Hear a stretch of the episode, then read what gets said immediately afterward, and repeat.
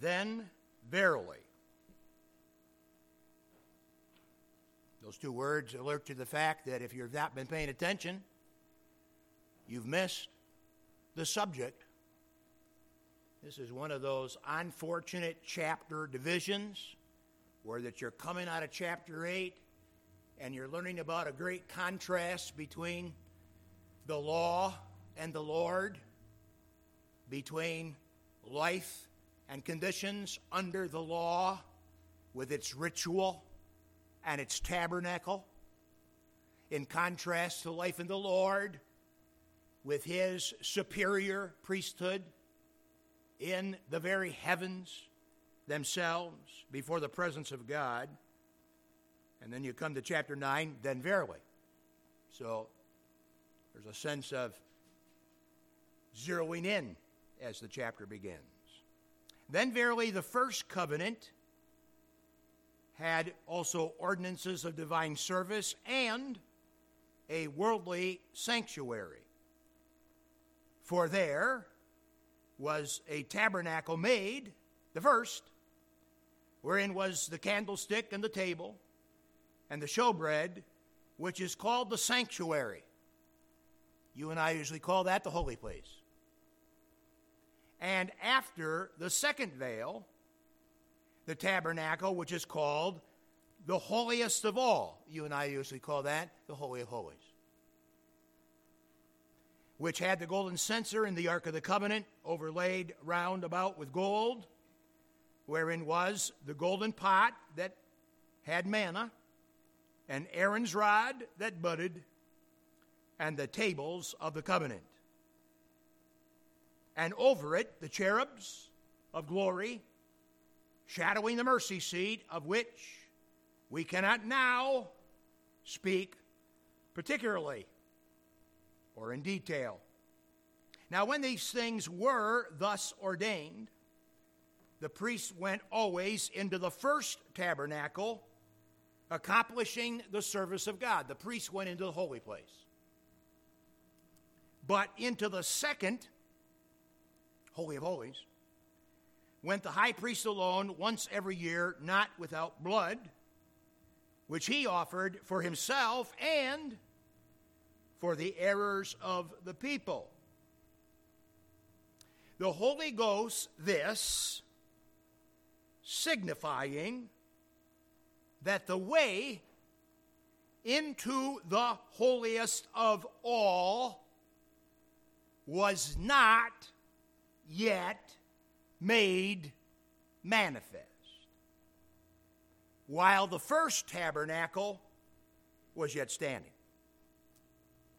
which was a figure for the time then present in which were offered both gifts and sacrifices that could not make him that did the service perfect as pertaining to conscience which stood only in meats and drinks and diverse washings, the Greek word is baptisms, and carnal or external ordinances imposed on them until the time of Reformation.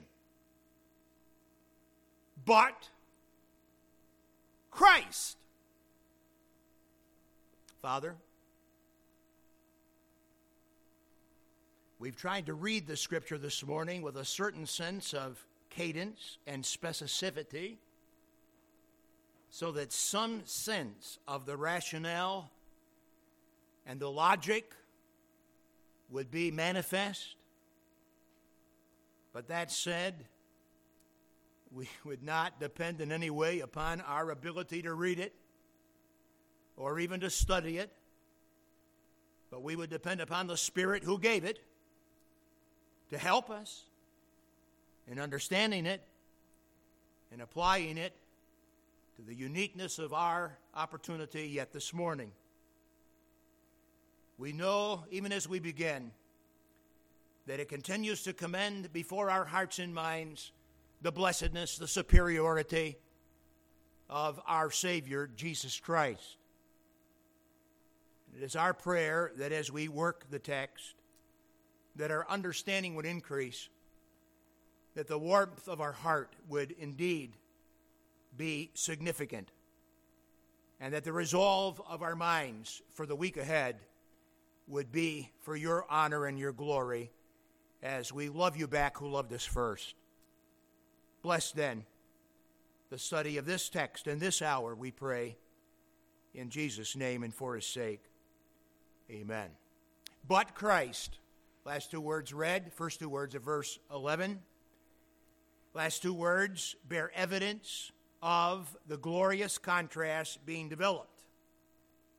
You come to this, another of those blessed Bible buts, where that the true tabernacle, as first reference, chapter 8, verse 2, continues to be contrasted with the earthly tabernacle used under Moses, chapter 8, verse 5, to illustrate the difference between the old covenant under the law and the new covenant in the Lord. All of Hebrews 7, 8, 9, 10 is ultimately about the new covenant in the Lord. But there's a constant referring to the old covenant because indeed it is foreshadowing of that which is in the new. It is indeed prophesying of that which is fulfilled in the new even as we understand that the Old Testament priesthood, and especially the high priest ministry, uniquely foreshadows Jesus Christ as our high priest.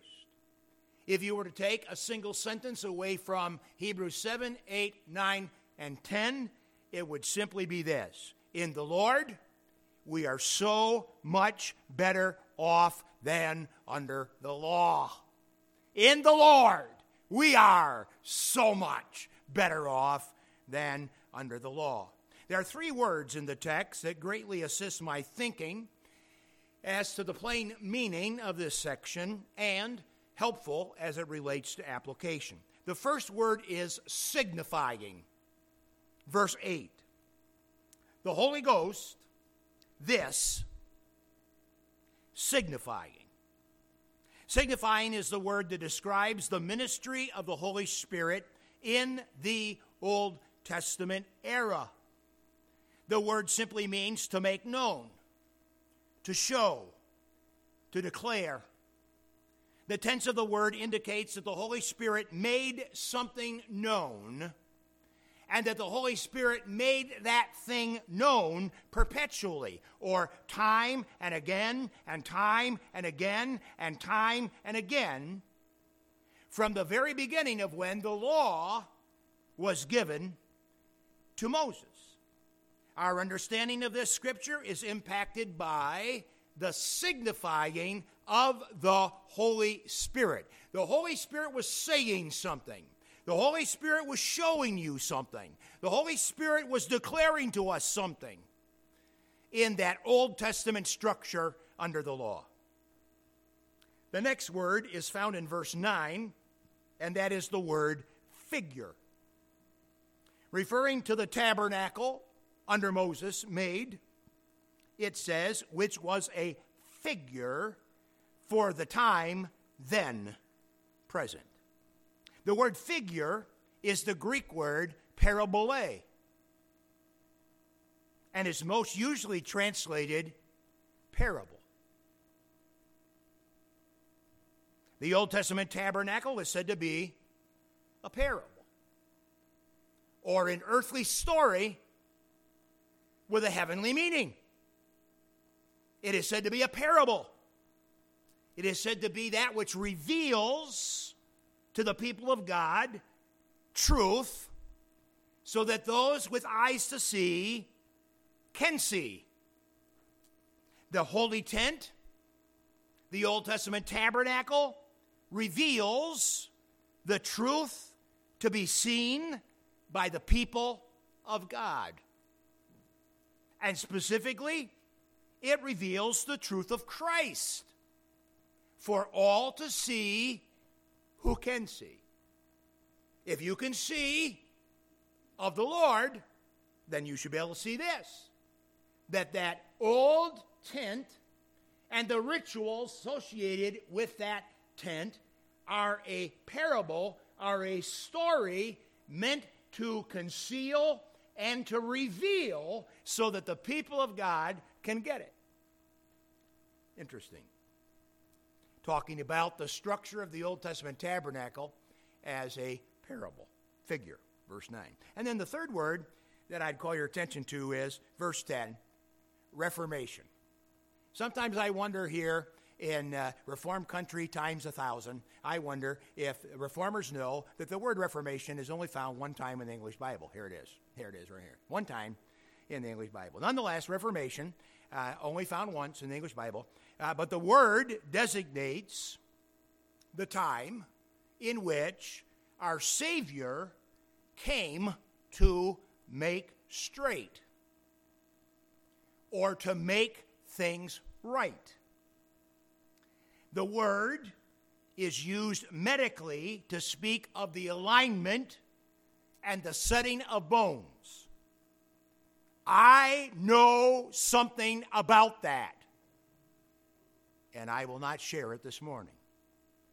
In the case of Christ, it speaks of his making right at the cross by bearing the sins of humanity. Reformation means making right. And Christ is the one who makes right. Thus, verse 11 begins, but Christ. We're talking about Christ and the time of Reformation. In a nutshell, this passage asserts that life in the Lord is so much better than life under the law and it sets up the further emphasis upon the blood of Christ in sacrifice as the ninth chapter will continue. Chapter 9 builds upon the former truth of the Old and New Covenants, telling us of the Holy Spirit signifying of the greater work of the Savior in that holy tent of meeting. The Old Testament tabernacle, built by skilled craftsmen under Moses, according to the blueprint that had been received at Sinai, directly came from God and points to Jesus Christ in three ways. Here's what the passage says that that Old Testament tabernacle and the rituals that surround the tabernacle specifically directly point to Jesus Christ in three ways. Here are the three ways. Number 1, the tabernacle points to the person and work of Christ in its prescribed decoration and furnishings. Hebrews 9 1 to 5. So in verse 2, you have, For there was a tabernacle made, talking about the first one, the old one, under Moses, wherein was candlestick, table, showbread. Those were the things that were in the sanctuary. Then there was the Holy of Holy Place, where you find the Ark of the Covenant, and between the two, of course, the golden censer. And so you have a description of the decorations and the furnishings of the tabernacle. Now, I'm sure that you've heard sermons preached about how the lampstand in the holy place connects to the Lord Jesus as the light of the world, or how the table of showbread in the holy place uh, connects to the Lord as the bread of life. This is the passage, Hebrews 9 1 to 10 is the passage that makes those kind of connections legit. Without this clear statement of New Testament connection between what was and what is in the Lord, between without this, uh, you and I would only be guessing. But when somebody puts up that big tabernacle chair on the wall and they make a deal about all the furnishings and they make a deal about the priesthood and all the things that are going on, I'm telling you, that is legit. The reason we know it's legit is because the Bible itself tells us it's legit. The tabernacle points to the person and the work of Christ as prescribed in its decoration and its furnishing when the writer says in verse 5, we cannot now speak in particular about this kind of stuff, that is a profound understatement. How long can you study the tabernacle? How long can you teach on the tabernacle in an adult Sunday school class? How long uh, could you do that? Well, you could do it for a year. You could do it for five years. You could do it for 10 years. You could do it for 20 years. One old goat of a preacher I know has been at it for over 50 years. There's just no end to the way in which even the furnishings of the tabernacle of old point to the person and the work of the Lord Jesus Christ. Literally every piece of furnishing and every element of construction in the tabernacle of old speaks and points to the Savior. I've told you before the story of a guy that I had in my first church that every time we had a testimony time in the church, he would stand up and say, I've been so blessed by this Bible verse, I want to share it with the congregation. He'd stand up and quote the passage in Scripture in Chronicles that says, two at the Parbar, fire at the Parbar, and, uh, and uh, blah, blah, blah, blah, blah, and sit down. And people look at him like he was nuts. And he was nuts.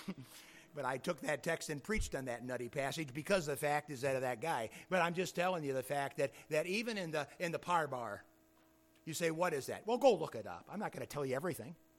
Go look it up. Uh, uh, you know, and, and, there's these things called parbar as it relates to tabernacle. In all of those things, there's some kind of foreshadowing of Christ. I mean, every nut and bolt, every stitch and curtain, in some way, speaks of Christ. Now, what our text says in Hebrews 9 is that elaborate foreshadowing was under the blessed control and the revelation of God the Holy Spirit. That's the word signifying, verse 8. The Holy Spirit was signifying in all of that in all of that. Now, what he was signifying, we'll get to that in just a minute, but he was signifying. If you are aware of the 15 by 30 foot designated space called the holy, holy place, and if you are aware of the additional 15 by 15 foot designated space called the Holy of Holies, or in our text called the holiest of all, as you have it here, you know that the furniture was arranged within the compartments in a very prescribed manner. That prescription and that order of arrangement reflects heavenly reality and reveals the great work of Jesus Christ. Most of you know that the only piece of furniture that was actually inside the Holy of Holies was the Ark of the Covenant, containing the pot, the rod, and the stones, the tablets. Yet verse 4 reads as if the incense altar was likewise in the Holy of Holies. The point being made has to do with the close proximity of that incense altar, uh, especially as it became in play on the Day of Atonement. Uh, where that uh, the high priest would take the smoke off that incense altar into uh, the holy of holies. Again, even in all that, the placement of the furniture, the fact that that incense altar set right at the curtain, so that when the curtain was parted and the high priest went in once a year, that he could take the smoke uh, from the incense altar right into the presence of God, right into the Holy of Holies. Even that uh, was all a signifying of the Holy Spirit. All of that was the teaching ministry of the Holy Spirit, pointing to the person and the work of Jesus Christ as our great high priest. The tabernacle points to Christ as to its decoration. You could spend a lifetime studying it. Secondly, the tabernacle likewise points to Christ in its operation. Look again at 6 and 7, verses 6 and 7. Now, when these things were thus ordained, or thus appointed, the priest went always into the first tabernacle, into the holy place, accomplishing the service of God. And then verse 7 says, But into the second went the high priest alone. So you have reference now uh, the operations of the tabernacle as to the common daily operations in the place called holy, the holy place, 15 by 30 tented room, and the once a year operation in the 15 by 15 room called the Holy of Holies. You have a particular point of reference upon the daily operation of the priest, as well as the yearly operation of the high priest. Verse 6 tells us of those common Jewish priests that daily engaged in, quote, accomplishing the service or worship of God. The Old Testament priests facilitated the system of sacrificial offerings and gifts of thanksgiving and praise. They served God's purpose for that period as mediators between the sinful and yet broken-hearted members of the congregation and thrice holy God. The point is made, however, that the common priest never, the Bible makes the particular point that the common priest never entered the Holy of Holies. They were assigned to the space of the holy place, they were not assigned to the space of the Holy of Holies. They did facilitate something in relationship to God, but it was by no means complete or intended as an end all. Then, as verse 7 says it, the high priest is, is referenced. But into the second went the high priest alone once a year, not without blood, which he offered for himself and for the errors of the people. The high priest went into the holiest of place, the Holy of Holies, but he only did it once a year. And he wouldn't dare do it without the blood of sacrifice. The blood of sacrifice, which first was uniquely effective in presenting of himself before God, and then as he represents the aspect of the sinful members of the congregation. He alone entered the holy place on earth on a day called Yom Kippur, or the Day of Atonement, which was on the Jewish calendar last Wednesday. Yom Kippur was celebrated by Jews uh, last Wednesday, October the 5th. Again, I must invoke uh, the phrase from verse 5. We cannot now speak of these things particularly. Can't talk about this in detail. The passage is not seeking to take us off on rabbit trails of all the glorious details that can be brought to bear. bear. The passage has a point, and we're interested in the thrust and the point of the passage as we have it here before us in this place.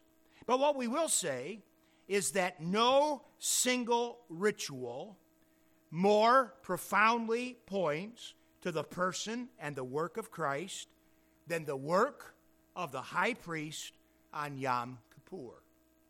If you've never borrowed from me the little video from the Friends of Israel on the Day of Atonement, I would highly suggest that when you have an extra hour to watch something good, that you would request it. I'd be glad to share it with you, and which you're walk through the aspect of what took place on the Day of Atonement, or Yom Kippur, when the high priest went into the Holy of Holy Place uh, once a year.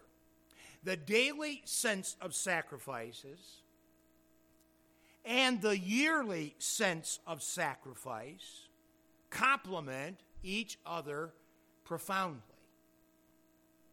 Those with a heart for worship in the Old Testament scriptures, or during the days of the Old Testament era, could deal with their sins by faith throughout the year in obedience to God.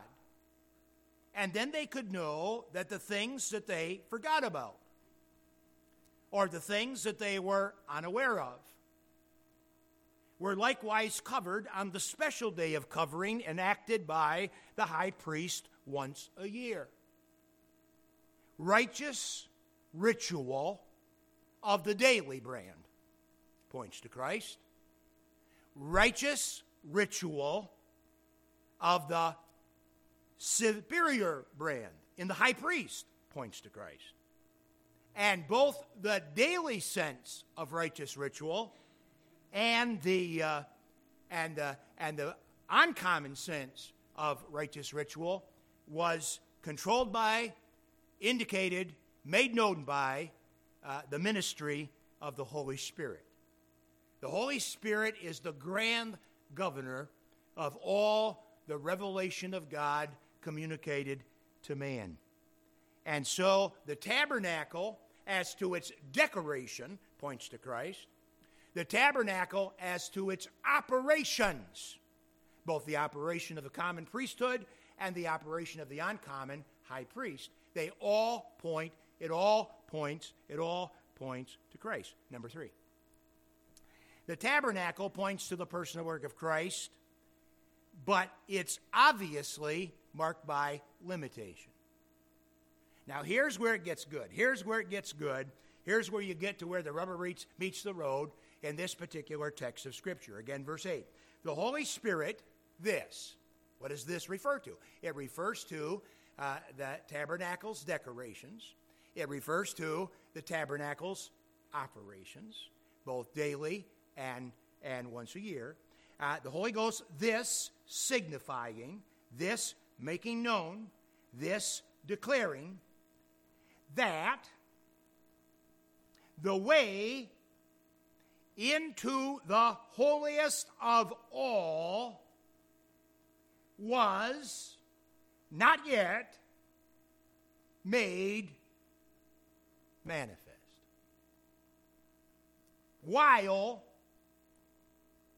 as the first tabernacle was yet standing. What a phenomenal verse of Scripture. What does it say? It says, all of that. I mean, all of that. I mean, all of that declaration. And all of that. I mean, all of that. All of that operation. All of that decoration. All of that operation as prescribed by God the Holy Spirit is making the point that it will not ultimately work the way we need it to work. It is a stopgap. It is duct tape on a leaky pipe. It may hold for a little while, but ultimately, you need a new pipe. Not everything in this world can be fixed by duct tape. And certainly when it comes to your broken heart and your broken mind and your broken life, duct tape will not do. The Holy Spirit was signifying in that elaborate decoration and in that elaborate operation of the Old Testament tabernacle that it was indeed duct tape it was prescribed as duct tape. Now, it's quite the duct tape because verse 9 says, which was a parable. The duct tape wasn't just duct tape. We can't walk away just saying, well, it was just a temporary thing. Yes, it was a temporary thing. But we can't just say it was just a temporary thing. Oh, no. We can't just say it was just duct tape. No, we can't say it that way. We can't characterize it that way. Why? Because it's not only duct tape, it's also a letter from God. It's a parable. It's a story with a point. And the point is Christ. Verse 8 informs us that the Spirit's teaching that the only way into the holiest, the only way into the actual presence of the Almighty for the common worshiper was not yet made manifest. During the days of tabernacle operations, it was purposely and divinely limited in its duration, and it was limited in its relational effect with God. Verse 9 informs us that the Old Testament tabernacle was the Spirit's parable for the time then present. Excuse me. and that it could never make the high priest that was governing over the process, that it could never make the high priest governing over the process perfect. Verse 9, which was a figure for the time then present. It was a parable for them back there. It was a parable, a story to reveal to the people of God what God was going to do in Christ. It was a parable then present in which were offered both gifts and sacrifices that could not make him, referring back to the high priest, that did the service, that performed the righteous ritual, it could not make him complete, could not make him perfect as pertaining to the conscience. He still knew himself to be a sinful man before God. The people that he ministered knew themselves to be sinful before God. That Old Testament tabernacle stood only, verse 10, stood only in meats or food and drinks. You read the Old Testament law, and there's all kinds of dietary regulations, there's all kinds of drink offerings, and uh, things are to be cooked, and things are to be burned, and things are to be drunk, and things are to be spilled out, and there's all of these regulations uh, as it relates to food and drinks. And then there's all kinds of regulations as it relates to Bible words, verse 10, diverse washings, or diverse multiplied baptismos, baptisms dunkings. Uh, dip, uh, dip, dip, the dove in the water. Uh, dip your fingers in the water. Dip the, dip the cloth in the water. Sprinkle the water. Sprinkle the blood. Uh, do this, do that. Uh, uh, turn yourself, you know, no hokey pokey, but turn yourself around. And, and, and, and all of these elaborate elements of food and drink and, and, and dippings or washings and carnal we usually use, think of that word as sinfully carnal. It's just simply saying external here. Uh, uh, that tabernacle stood uh, as a testimony of ritual in food and drink, in diverse baptisms or washings, in external ordinances. And all of that, and all of that, and all of that, and all of that was, here's the Bible word, imposed. See it? Imposed. See that? Imposed pressed on them, put, stuck, pushed, pressed on those people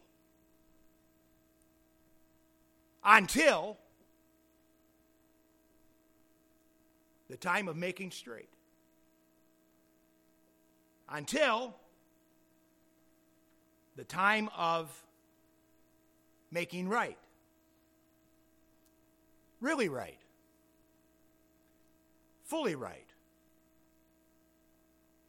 perfectly right. What a phenomenal characterization of the law of God. Holy, yes. Just, absolutely. Important even today. You got that right. Yet, provided no sense of power in order to perform rightly before thrice holy God. And all of the decoration and all of the operation, including its very limitation, prescribed by God to impose, to push, to press upon his ancient people the necessity of the Lord Jesus Christ. There is only one way for anyone to be made right before God. It has nothing to do with what you eat or drink. It has nothing to do with what water you dip or dunk in. It has nothing to do with the aspect of uh, external ordinances or rituals, including communion. What did I just say? I just said you can get some sinner here and you can bring him to a church service and he can drink that grape juice and he can eat that little cracker. He can do it month after month after month after month after month after month after month and be faithful in it for a lifetime and still die and go to a Christless eternity. Because nobody is saved by a righteous ritual. You are saved by personal relationship with Jesus, the Christ. And so then, please, may we in the church talk about Jesus, sing about Jesus, read about Jesus, enjoy the Lord Jesus, make it about the Lord Jesus and not ourselves. Please, please, let's talk about Jesus. Father, thank you for an hour in which the complexities of the text yield a profound simplicity once again in the person, the blessed person, and the work, the glorious work of Jesus Christ our Lord. Oh, may He be the theme of our song. May He be the theme of our life. May He be the focus of our thinking. May He be the greatest love of our heart. May He be the focus of our walking before you this week. We pray in Jesus' name. Amen.